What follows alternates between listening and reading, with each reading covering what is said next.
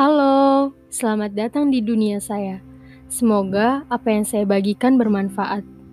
Sebelumnya, ini podcast pertama saya, jadi saya minta maaf kalau ada kesalahan. Oke, podcast pertama ini kita mulai tentang apa ya?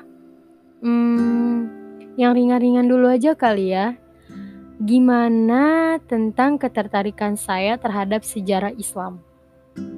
Well, saya itu suka banget tentang sejarah peradaban Islam. Tapi kalau kalian tanya kenapa, jujur saya juga nggak tahu. Yang saya tahu cuma setiap saya membaca sejarah Islam atau melihat bukti-bukti peninggalan Islam yang tersebar di seluruh dunia, saya semakin jatuh dan jatuh lagi pada pesona sejarah Islam saya dibuatnya jatuh cinta semakin dalam setiap saya mengetahui fakta baru tentang peradaban Islam. Saya semakin penasaran dan selalu ingin tahu lagi dan lagi. Saya akan merasa terharu ketika saya menemukan fakta baru tentang sejarah Islam. Oh iya, kalian tahu sebuah buku yang berjudul 99 Cahaya di Langit Eropa itu kan?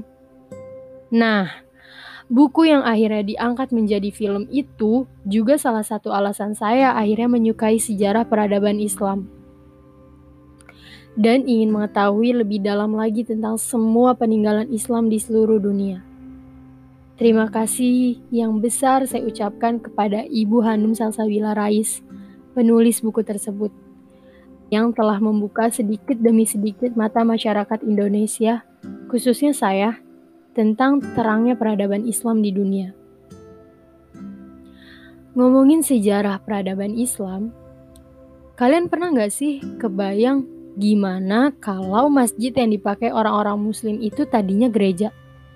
Atau kebalikannya, gimana kalau gereja yang dipakai sekarang untuk ibadah orang-orang Kristiani tadinya adalah sebuah masjid?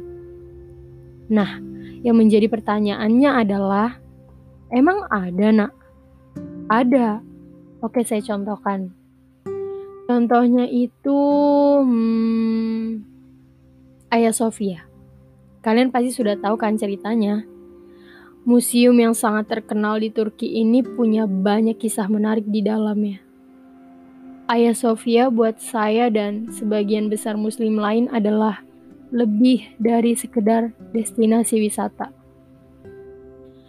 Sebelum menjadi museum, Hagia Sophia pada awalnya itu adalah gereja ortodoks loh. Didirikan pada 537 Masehi.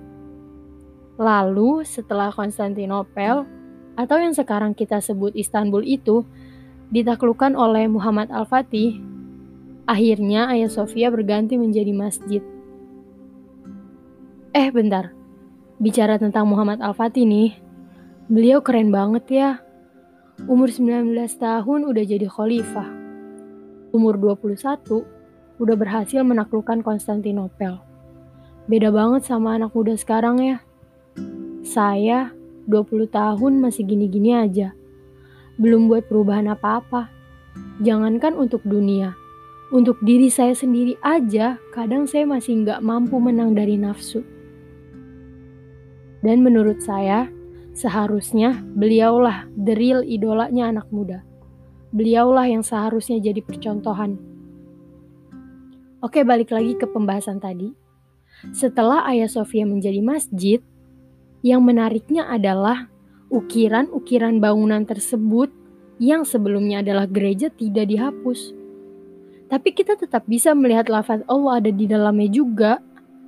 Seakan-akan Keduanya saling berdampingan mengisi bangunan tersebut. Saya memang belum pernah ke sana sih, tapi melihat gambar dan baca sejarah-sejarahnya membuat saya seakan-akan sudah sampai di sana. oh iya, ada lagi nih, yaitu Katedral Mezquita. Adanya di Cordoba. Katedral ini awalnya banget itu juga katedral sih, tapi setelah Andalusia atau yang biasa kita sebut Spanyol ditaklukkan oleh Torik bin Ziyad, katedral ini dirubah menjadi Masjid Agung Cordoba. Terus nih, akhirnya kembali lagi menjadi katedral setelah Cordoba ditaklukkan lagi. oleh tentara Kristen. Tapi, tapi, tapi, tapi, kaligrafi yang ada pada bangunan tersebut masih dipertahankan sampai sekarang. Bangunannya pun menyerupai masjid-masjid di Timur Tengah. Keren banget ya.